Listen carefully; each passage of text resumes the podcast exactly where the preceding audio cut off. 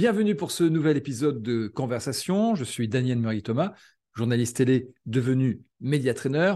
Aujourd'hui, nous allons répondre à la question de Maxime qui est comment utiliser PowerPoint sans que cela nuise à une prise de parole en public. Pour répondre à Maxime, j'ai appelé l'expert dans le domaine, à savoir Pascal Aumont. Pascal, tu es formateur en prise de parole en public, auteur d'un livre que j'avais recensé sur euh, mon blog Pourquoi PowerPoint ne sert à rien si on s'en sert mal? En fait, euh, que ce soit les profs, les étudiants, l'entreprise et même les politiques, tout le monde est concerné. Ouais, tout le monde est concerné. C'est un, truc absolument incroyable. C'est qu'il y a, il y a une vingtaine d'années, personne n'utilisait jamais PowerPoint pour la simple et bonne raison que ça existait très, très, très, très peu. Et puis, euh, donc, pendant des centaines de milliers d'années, les gens, ils ont parlé sans PowerPoint et ça s'est très bien passé. Et depuis une vingtaine d'années, tout le monde, tout le monde, en entreprise, à l'école, à l'université, comme tu dis, parfois même les politiques, utilisent PowerPoint et on, a l'impression qu'on ne peut absolument plus s'en passer. Donc, c'est une, en, quelques années, il y a une, révolution totale sur le sujet, tout à fait ce produit qui est né de mémoire en 1987 euh, sous licence Mac et qui ensuite a été racheté par Windows nous connaissons la suite. Ouais, et, forcément Microsoft s'est dit ah bah il y, a vraiment un truc à creuser là-dedans donc ils l'ont racheté mais au départ PowerPoint ne servait pas forcément à faire des projections pendant une présentation orale, c'était pour partager des éléments euh, de manière différente qu'avec euh, un traitement de texte ou avec un tableur. Et puis c'est après qu'à bout d'un moment, il y a quelqu'un qui a dit, mais on peut projeter Alors projetons. Et c'est là que tout a changé. Oui, et toi, tu as travaillé aux États-Unis, donc tu as vu de l'intérieur le pire et le meilleur de, PowerPoint, ce qui te permet aujourd'hui d'être euh, un trait d'union entre l'entreprise et puis ceux que j'appelle les communicateurs, celles et ceux qui sont habitués à prendre très souvent la parole pour dire souvent la même chose. J'étais ingénieur en informatique en France et aux États-Unis. D'ailleurs, aux États-Unis, moi, j'ai travaillé chez Google donc de, l'autre côté. Et ça fait dire aussi qu'on utilise PowerPoint comme un terme générique, comme on dit un Kleenex. Mais euh, finalement, un PowerPoint, ça veut dire un diaporama, une présentation, un, outil qu'on utilise pour projeter des éléments sur un écran ou sur un mur pendant qu'on parle. Donc chez Google, c'était euh, Google Presentation, je ne sais même plus comment ça s'appelle, Google Slideshow, quelque chose dans, quelque chose dans l'esprit. Mais euh, la question est la même. Et, et, tous les gens qui me disent Ouais, mais maintenant il y a Prezi. Bon, bah Prezi, bah ça reste la même question, c'est que on est toujours en train de projeter des choses. Donc c'est pas l'outil en lui-même qui a blâmé quand il y a des raisons de le blâmer, mais c'est surtout la manière dont on utilise l'outil. C'est pas le marteau, c'est le fait de, de se taper sur le doigt avec le marteau qui fait mal. Et alors que ces trois lettres euh, sont devenues euh, magiques, P, P, T, et qu'elles étaient faites pour euh, améliorer tout de même euh, une réunion, aujourd'hui, elle pourrait être synonyme de présentation pauvre et triste parce que, parce que nous allons le voir, euh, ça a été même l'objet de, ta part d'un ouvrage, euh, plein de défauts, trop surchargé. Et d'ailleurs, j'ai en mémoire un des chiffres qui m'avait marqué en te lisant, 95% des mm, PowerPoint sont faits sans méthode. J'avoue que ce 95%, je l'ai un peu sorti de mon chapeau. J'ai pas fait un sondage à la sortie des présentations pour savoir si c'était fait avec ou sans méthode. Ça me semble assez ressemblant à la réalité d'après ce que j'entends en entreprise.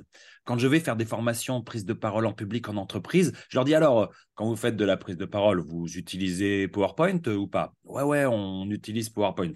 Et euh, bon, bah, je vais vous montrer quelques diapos qu'on voit très couramment. Ah ouais, effectivement, je les reconnais, c'est celle-là qu'on fait on est d'accord qu'il y a un problème avec ces diapos avec euh, six puces et beaucoup de texte derrière les puces. Oh, on est d'accord. Mais vous le faites quand même. Ah ouais, ouais on le fait quand même, ouais. Pourquoi? Bah Parce qu'effectivement, il n'y a pas de méthode. Et souvent, d'ailleurs, le premier réflexe, quand on fait une présentation, quand on doit, quand on prépare une prise de parole en public, et, d'ailleurs, moi, moi-même, je fais le lapsus, c'est qu'on dit, euh, tu me feras un PowerPoint euh, pour la réunion de, vendredi. On ne dit pas, tu feras une prise de parole en public et tu pourras éventuellement, si tu le souhaites, euh, rajouter un diaporama que tu pourras éventuellement créer avec le logiciel PowerPoint ou un autre logiciel. Non, on dit, tu me feras un PowerPoint. C'est le raccourci. Et donc, on est en mode automatique PowerPoint. Donc, quand on doit prendre la parole en public, qu'est-ce qu'on fait? On ouvre PowerPoint, on crée une diapo, on met des infos dessus. Quand il n'y a plus de place sur la diapo, on en crée une deuxième. On en fait 8, 10, 15, 20, 100. Et après, on les replace un peu là pour se dire qu'il faut quand même qu'il y ait un fil conducteur. Et donc, on a l'impression d'avoir euh, utilisé une méthode, d'avoir appliqué une méthode, mais en fait, non, non, il y a zéro méthode parce que, évidemment, toute prise de parole en public doit d'abord se préparer en dehors de PowerPoint. Qu'est-ce que je suis venu dire? Quel est mon message principal? Comment je vais commencer? Comment je vais terminer? Qui est mon auditoire? Où est-ce que je veux l'emmener? Qu'est-ce que j'ai envie d'ajouter pour toucher aussi à leurs émotions? Et après, une fois que j'ai fait ça, j'ai le scénario de ma présentation, que ce soit un conférencier inspirant ou une chef de projet en entreprise ou le directeur financier, voilà, ou n'importe qui. Je dois d'abord construire ma présentation et après, je me dis, tiens, pour chaque chose que je dois dire, est-ce que ça a du sens de rajouter quelque chose de visuel pour que les gens comprennent mieux et ou mémorisent mieux ce que je suis venu dire Si oui, alors ça a du sens de, créer une diapo. Pas une diapo avec plein de puces comme on voit tout le temps, mais une diapo vraiment visuelle. Et visuel, c'est pas que des photos, ça peut être des graphiques, des schémas, des symboles, du texte, oui, mais du texte court avec des mots mis en valeur. Euh, ça peut être des photos, ça peut être des dessins, enfin tout ce qui est de l'ordre du visuel. Et là, le PowerPoint prend du sens. Si je te demande, Pascal, ce que tu as le plus rencontré quand tu étais en entreprise, ou ce que tu constates euh, le plus euh, quand tu accompagnes tes stagiaires, c'est quoi? C'est que les, les, slides sont hyper chargés? Oui, c'est trop chargé parce que on a tous et toutes besoin d'être rassurés. Et quand on, hmm, quand on crée une diapo et qu'on met plein, plein, plein, plein de mots dessus, on est rassuré parce qu'on se dit, bah, comme ça, je vais rien oublier. Tout est sur ma diapo. Les gens le disent, les gens disent, ah oui, ça, me sert de, de fil conducteur, c'est quand même vachement utile pour moi. Alors effectivement, on a des diapos trop chargés qui servent de prompteur. Et le prompteur, bah, toi, tu viens de la télévision, tu sais ce que c'est. Un prompteur, c'est un truc qui est super, qui va servir à Nico Saliagas quand il présente euh, euh, le, la Star Academy, de dire Heureux journée pour nos élèves à la Star Academy. Aujourd'hui, ils ont bataillé ferme pour être top. Et il lit son prompteur, qui est juste devant la caméra, donc on a l'impression qu'il nous regarde dans les yeux. Il lit son prompteur, mais il a l'amabilité de ne pas nous montrer son prompteur. Que nous, quand on fait des prises de parole, quand les gens font des présentations PowerPoint, ils affichent leur prompteur. Et comme ils affichent leur prompteur, on a effectivement des diapos qui sont très très chargés, puisque à peu près tout ce qui est dit est également écrit sous forme de longs paragraphes ou sous forme de puces. Et si on est un peu sophistiqué, sous forme de puces, avec les, puces qui arrivent les unes après les autres, ce qui est déjà un gros progrès, c'est de faire apparaître les éléments au fur et à mesure qu'on les dit, ce qui est déjà mieux. Sans compter le moment où l'on trouve euh, l'onglet animation, et puis là, c'est une ivresse, et parfois, la présentation, ça devient un véritable jeu vidéo. Moi, je dis un sapin de Noël, un jeu vidéo, j'aime bien aussi. Ben oui, parce que on connaît tous ce moment où on est depuis deux heures sur son PowerPoint, on est fatigué, on n'en peut plus. Et là, on s'accorde une petite récréation. Et dans la petite récréation, on va voir dans l'onglet animation. Et là, non, mais c'est Disneyland. Hein. Tu as, toutes les transitions, euh, le damier, les, les, volets, les je sais pas quoi, les tourbillons et tout. On les essaye un petit peu. Et puis après, au bout d'un moment, il faut bien se remettre au vrai travail. Alors, on garde la dernière qu'on a mise et, c'est là qu'il y a l'effet, l'effet euh, voilà, Disneyland, l'effet frime, le, truc qui fait que on a une animation, ça sert pas à grand chose, mais ça fait un peu marrer la galerie ou ça fait dire aux autres Ah, il a mis une animation. Ah, Non, mais c'est sympa, euh, l'animation. Mais ça, ça a l'effet un peu inverse. Tu as cité Nikos, euh, effectivement en télé, le principe euh, du prompteur, ça peut se comprendre, mais en public, euh, qui imagine, pour reprendre une phrase célèbre, le général de Gaulle utiliser PowerPoint? Ou qui imaginerait Fabrice Lucchini se servir d'un tel outil? Eh bien oui, si Lucchini il arrive et qu'il a sa fable de La Fontaine qui est déjà écrite sur le truc, Maître Corbeau sur un arbre perché tenait dans son bec un fromage, et si c'est écrit derrière, il perd vraiment en prestance. On se dit Lucchini, qui est un des meilleurs orateurs qu'on ait, il, perd. Pourquoi? Parce que on est tous et toutes des humains et les humains ont cette caractéristique de ne pas pouvoir faire deux choses à la fois. On ne peut pas, enfin, on peut faire deux choses à la fois si l'une des deux est automatique. Mais on ne peut pas écouter et lire en même temps parce que notre cerveau ne peut pas faire ça. Donc, il passe tout le temps d'une tâche à l'autre. J'écoute, je lis, j'écoute, je lis. Énorme, énorme dépense d'énergie. Et comme il y a une énorme dépense d'énergie, le cerveau qui est quand même plutôt paresseux se dit ouais, là je vais dépenser l'énergie, je vais plutôt penser à autre chose. Qu'est-ce que je vais manger ce soir? Est-ce que j'ai bien euh, déclaré mes impôts? Je ne sais pas, il va penser à plein plein de trucs. Et l'attention, elle est perdue. On ne peut pas faire deux choses à la fois. Si j'écris ce que je dis, je demande aux gens de faire deux choses à la fois, ils n'y arrivent pas. Et donc je perds complètement en présence. Je ne suis plus là. Je laisse le PowerPoint prendre ma place. Ça, c'est dommage. Dans une salle, Pascal, même s'il y a la concurrence euh, du smartphone ou d'une pensée euh, parasite, la présence de celui ou de celle qui parle peut faire la différence. Mais alors, en visio, quand c'est une succession de slides, là, c'est très vite foutu. c'est dur bah, la quête de l'attention, elle est énorme. Là, les, gens qui nous écoutent en ce moment, qui nous regardent en ce moment, on est en train d'essayer de conserver au maximum leur attention. On a une énorme concurrence. Comme tu dis, c'est le smartphone ou c'est tout ce qui peut se passer autour. Et en visio, on l'a tous et toutes fait d'avoir une visio qui dure deux heures et sur ces deux heures de passer énormément de temps à répondre à ses petits emails, à regarder des trucs, à consulter, à répondre à son conjoint ou sa conjointe, à faire autre chose. Et c'est bien normal, c'est bien humain. Surtout que, moi, quand je dis euh, en entreprise, mais alors en visio, vous, allumez les caméras ou pas? Et là, on me dit, ah non, non, en général, euh, on les allume au début et encore, et puis très, très vite, tout le monde éteint sa caméra. Et les visios ne sont, la plupart du temps, même pas des visios, mais des audios. Et là, c'est hyper dur, cette solitude de la personne qui présente en audio qui ne sait pas de l'autre côté ce qui se passe, si les gens sont encore physiquement là ou s'ils sont partis jouer au foot avec leur gamin. On ne sait vraiment pas. Donc oui, oui, c'est très dur cette histoire de l'attention. Les visios, ça peut être formidable euh, parce que ça évite des déplacements, donc c'est bien. Ça peut être formidable si tout le monde allume sa caméra et si la personne qui prend la parole veille à appliquer quelques trucs tout simples qui sont les mêmes qu'en présentiel, c'est-à-dire regarder les gens. Alors là, c'est plus euh, les gens physiquement qu'on regarde, c'est l'œil de la caméra pour que tout le monde ait ce sentiment qu'on nous regarde, et utiliser le PowerPoint à bon escient, et surtout parfois le couper, dire OK, des fois j'ai des choses à montrer, parfois je montre des choses, et puis parfois je reprends la main et je reviens en grand et c'est moi qu'on voit parce que je m'adresse à des gens et ils sont là pour m'écouter et ils sont là pour qu'on échange.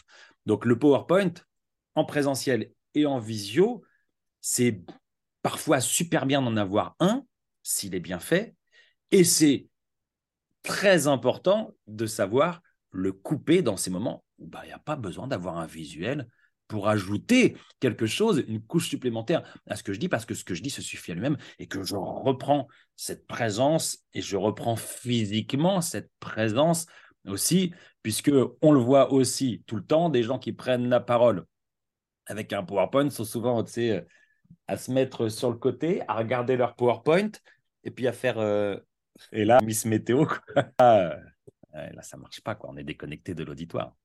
Tout à l'heure, Pascal, tu évoquais le risque parfois, avec un PowerPoint, d'en mettre trop sur euh, les diapos.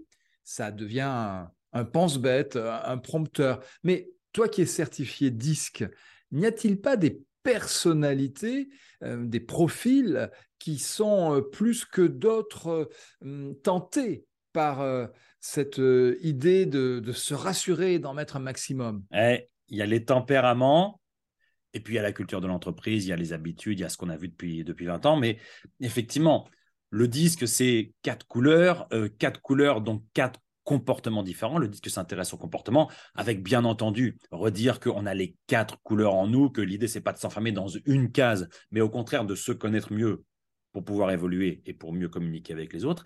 Et effectivement, il y a une couleur c'est le bleu. Le bleu, c'est la conformité. Le bleu, c'est la personne qui s'intéresse au process, au comment est-ce qu'on fait les choses. C'est quelqu'un qui adore le détail. Et il faut, dans une équipe, des gens qui ont ce sens du détail, parce que sinon, on va droit dans le mur. Et ces gens qui ont le sens du détail, par contre, ils peuvent avoir effectivement ce défaut de se dire, bah, comme j'ai le sens du détail et que je pense qu'il faut absolument que je donne toutes les informations à mon auditoire pour qu'il puisse prendre la bonne décision, ce qui est une erreur, parce que quand on donne toutes les informations, bah, les gens décrochent très vite, et ben, ils ont aussi forcément cette tentation de mettre toutes ces informations aussi sur le diaporama en disant bah oui, euh, je mets toutes les informations, je mets, mon, mon tableau à 47 entrées euh, écrit en tout petit, je mets toutes ces informations, je mets tous les détails techniques. Et on en vient à des, des, enfin, des, des, choses complètement illogiques du, du style euh, Ok, j'ai mis toutes les informations. Oui, certes, mais la personne qui a 4 mètres n'arrive même pas à lire ce qu'il y a sur ton PowerPoint. Oui, mais enfin, euh, j'ai mis toutes les informations, hein, c'est important. Tu nous as fait, Pascal, tout à l'heure un, premier cadeau en évoquant euh, Lucini et le PowerPoint. Je n'ose imaginer ce que répondrait Jean-Pierre Bacry si on lui demandait de travailler avec cet outil. Mais, Qu'est-ce que, tu veux que, je, te dise? Moi, je suis comédien.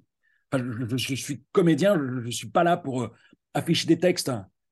Si, j'étais là pour, afficher des textes, eh ben, je, donnerais le, texte aux gens, je, leur enverrais par email, et puis moi, j'irais, faire autre chose euh, que, de parler aux gens, puisque c'est un document que, que, j'affiche. Ça n'a aucun sens. Ouais, Jean-Pierre Bacry, Jean-Pierre Bacry, si, euh, s'il était encore parmi nous et s'il bossait en entreprise, il passerait son temps à râler. Mais qu'est-ce que, pourquoi tu, me montres euh, tous ces détails-là? Enfin, je, m'en tamponne complètement. Moi, ce que je veux savoir, c'est la décision qu'on va prendre euh, à, la, fin. Et il y a ce, phénomène de ah beaucoup de gens affichent un document. Et donc, un document, ça se suffit à soi-même, un document. Donc, si j'affiche un document, mais un document, ça se suffit à soi-même, je reconnais que bah, je suis là, mais je ne sers pas forcément à grand-chose. Et parfois, quand je pousse les gens un peu dans leur retranchement, information, prise de parole ou en conférence, et je leur dis, euh, d'accord, euh, mais euh, cette réunion-là, elle sert à quoi? Bah, Elle sert à ce que je puisse informer les gens. Mais tu informes les gens, finalement, pour qu'ils en fassent quoi? Bah, bah, bah En fait, c'est bah, parce que c'est comme ça qu'on fait. Ah ouais, d'accord. Donc, c'est le poids de l'habitude aussi qui nous fait faire ça. Comme je te disais tout à l'heure, moi, quand j'étais ingénieur en informatique, je faisais comme tout le monde. Je n'avais pas le temps de me poser les questions. Mais heureusement qu'il y a des gens comme nous pour, euh, pour, pour qu'on puisse aider ceux qui sont en entreprise et qui ont autre chose à faire que voilà, de se dire mais on va se poser pendant un jour, pendant deux jours ou pendant une heure si c'est une conférence. Et puis on va réfléchir à tout ça. Est-ce que j'ai vraiment besoin d'un PowerPoint?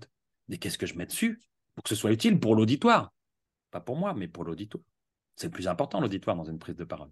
Pour faire un clin d'œil à Jean-Pierre Bacry, je dirais que c'est important l'auditoire et qu'en fait, en tant que speaker, il faut avoir le goût des autres. Si nous avons vraiment le goût des autres, nous serons euh, guidés dans l'aménagement, par exemple, de la salle, que ce soit la salle de formation ou la scène. Et il y a une belle différence entre les États-Unis et la France, c'est la place que tient l'écran. Chez nous, il est central, alors qu'aux États-Unis, c'est le speaker qui a la vedette. Les écrans, les moniteurs sont de part et d'autre. Les salles de réunion sont, c'est des grosses tables sur lesquelles il y a des chaises, voilà, il y a des chaises autour sur lesquelles on peut s'asseoir. Et parfois, on n'a même pas la place de se mettre debout. Et parfois, on n'est même, même pas du même côté que l'écran. Et donc, se passe exactement ça, c'est-à-dire que les gens bah, regardent l'écran et puis la personne qui parle qui est assise autour de la table à côté. Et, et, tu parles des États-Unis, bah, les États-Unis ont vraiment cette culture de l'oral depuis qu'ils sont enfants, depuis qu'ils ont trois ans, ils arrivent et OK, let me talk to you about my family, my granddad. Et ils parlent de leur, de leur famille et tout. Et dès qu'ils sont petits, ils savent faire ça. Pour autant, moi, ça m'avait frappé quand j'étais chez Google. Un jour, Eric Schmidt, qui est le patron de Google quand j'y suis, j'y suis en 2008-2009, c'est le patron de Google. Il vient dans nos bureaux à New York pour nous parler. Et qu'est-ce qu'il fait Eric Schmidt? On se dit, bah, c'est Eric Schmidt, euh, donc euh, bah, il doit savoir prendre la parole et tout. Et Eric Schmidt, qu'est-ce qu'il fait? Il utilise, alors pas un PowerPoint, un Google Slides, mais c'était des slides qui étaient quand même aussi très, très chargés. Donc, euh, l'Amérique, l'Amérique, je veux la voir, je l'aurai, mais une fois que je l'ai eu, bah, je me rends compte que bah, malheureusement, ils ont été contaminés aussi malgré, malgré leur grand talent oratoire euh, qui, est, qui est né de leur histoire. Euh, et malheureusement, ça a l'air d'être mondial ce problème. Sais pas, c'est mondial, ça, veut dire qu'il y a du marché, ça veut dire qu'il y a un vrai marché à conquérir. C'est ça la bonne nouvelle. Pascal, nous avons beaucoup vu ce qu'il ne faut pas faire avec un, un PowerPoint. Et si pour terminer cette euh, conversation, tu nous donnais quelques pistes des bonnes pratiques? Ce serait de d'avoir ce mantra ne laisse pas PowerPoint prendre ta place. Si Socrate avait laissé PowerPoint prendre sa place, Platon, il aurait fait euh, plutôt que d'aller écouter Socrate, je vais aller me baigner, quoi. On ne saurait rien de ce qu'a dit Socrate. Donc, ne laisse pas PowerPoint prendre ta place. Structure, réfléchis, dis-toi qu'est-ce que je suis venu dire à mon auditoire et ajoute des visuels si c'est nécessaire, si ça va aider à mieux mémoriser et ou à mieux comprendre ce que tu es venu dire. Sinon, c'est pas la peine. Donc, euh, on va dire, euh, c'est cette espèce de lieu commun, mais de, de sortir du cadre, de penser en dehors du cadre qui nous est imposé par la culture d'entreprise. Et c'est pas facile. Moi, des fois, il y a des gens qui me disent, mais oui, c'est super ce que tu nous dis, c'est tellement vrai. C'est comme ça que fonctionne le cerveau. Mais ça va être compliqué chez nous parce que la culture, elle est faite comme ça. Il faudrait que tu parles à nos chefs. Bon, bah, ok, passe-moi ton chef, moi, je vais lui parler. Et puis, bah, fais des petits pas. Commence à faire des diapos où, là où tu vas mettre vraiment que des choses visuelles. N'aie pas peur. Les gens vont pas dire, oh, il n'a pas travaillé, il a mis que des choses visuelles. Fais-le pour quelques diapos. Vois les effets que ça a. Une fois que tu as vu que les effets que ça a et que tu as pu, euh, bah, aller euh, balayer tes croyances selon lesquelles les gens vont croire que tu es incompétent, eh ben, tu vas pouvoir euh, le faire encore plus, le faire encore plus et te libérer au fur et à mesure de ce carcan qu'est euh, parfois PowerPoint et, et qui depuis 20 ans nous emprisonne un peu dans une prise de parole qui, qui, qui devient encore plus, encore trop formatée. Eh bien, un grand merci, Pascal, de nous avoir donné un échantillon de l'esprit qui anime tes formations et séminaires. Merci également d'avoir participé à Conversation. Il ne me reste plus qu'à te dire euh, à bientôt. À bientôt.